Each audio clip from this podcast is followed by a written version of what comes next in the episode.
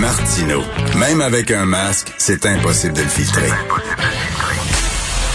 Vous écoutez Martino. Cube Radio.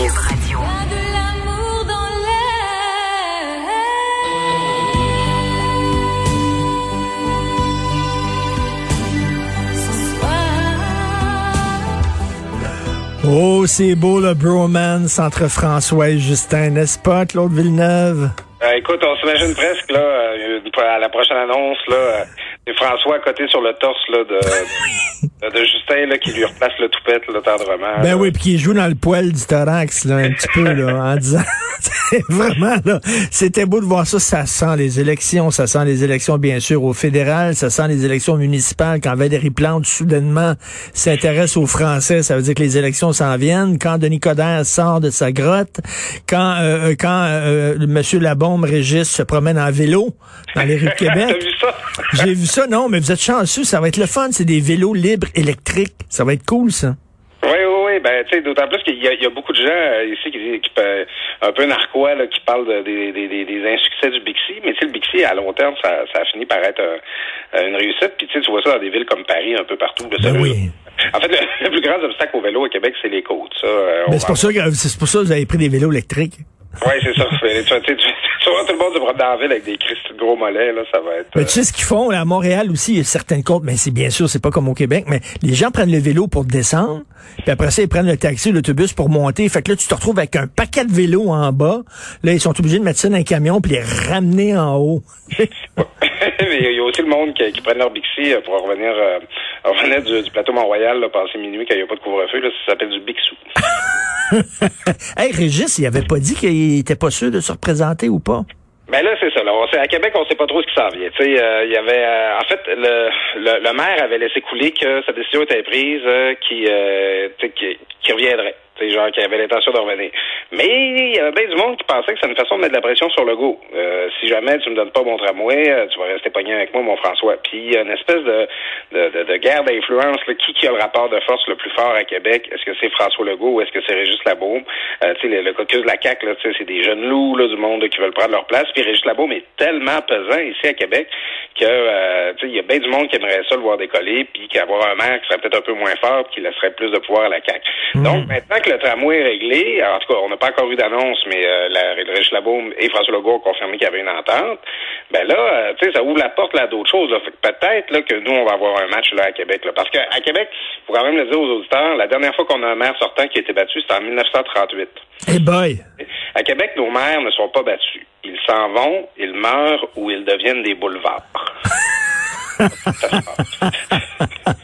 Écoute, là, euh, donc, euh, Régis, là, il y aurait Bruno Marchand.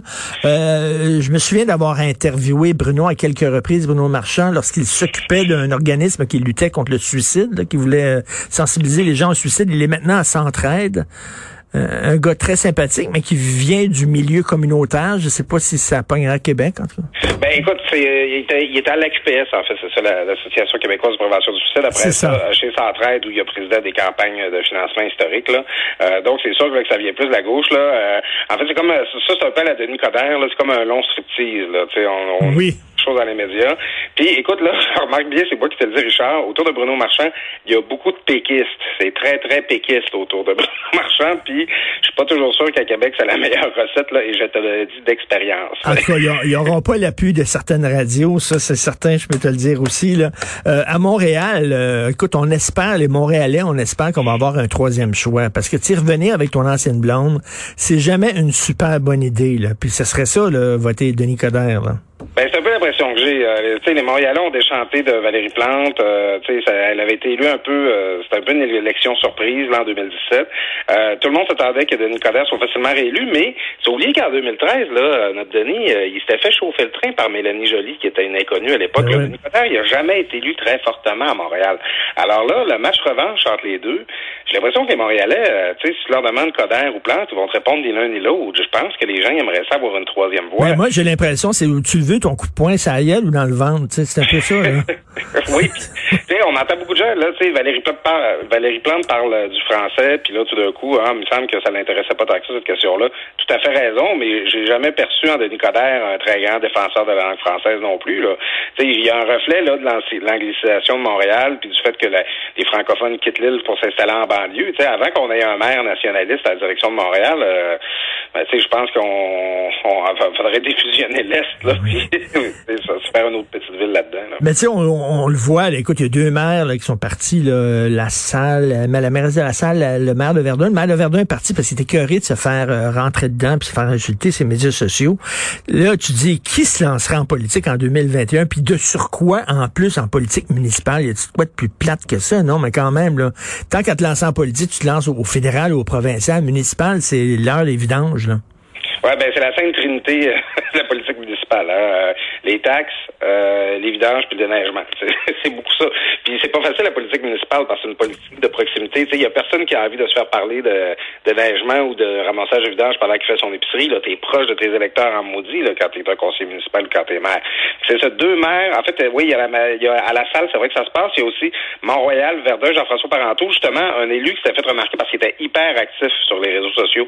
Il répondait directement aux questions des citoyens. Je me rappelle, je sais pas si souviens, il y avait un serpent ou un bois constructeur, je sais pas trop, qui s'était échappé à Verdun, puis Jean-François Parenteau faisait des mises à jour. On cherche encore le serpent.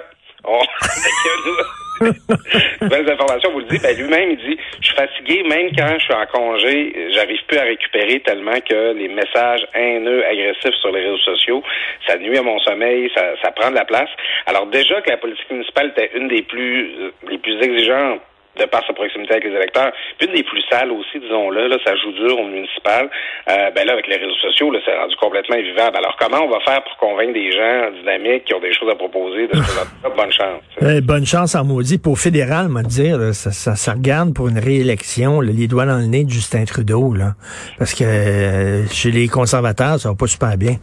Mais que c'est ça, faute d'alternative, hein, c'est pas facile. Euh, euh, il y a Philippe Léger qui en parle dans le journal ce matin, c'est que tu regardes euh, du côté de, Justin Trudeau, qui bon, tout d'un coup, qui découvre un amour pour le Québec là, avec les déclarations d'Amir Attaran, mais tu sais, c'est pas mal le multiculturalisme à la Trudeau qui fait en sorte là, que, que, que, qu'il y a ce message-là contre le Québec, d'une part. Puis là, de l'autre bord, ça revient vers les conservateurs des Renault Tool qui reconnaissent un peu les changements climatiques, puis que, tu sais, ah, ils s'attendaient tous que les problèmes de la fin de semaine du Congrès viennent des anti-avortements. Ben, finalement, c'est venu des, des, des climato-sceptiques.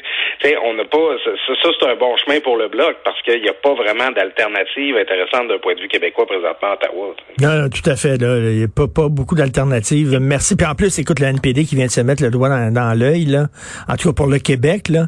Jack Minsing qui vient d'appuyer euh, Matthew Green, un de ses députés qui, qui a félicité Amir Attaran. C'est pas fort, ça. Jack Layton euh, aurait eu plus d'intelligence politique que ça. Euh, tout à fait. Merci, Claude. On se reparle demain. Salut. À bientôt, Richard.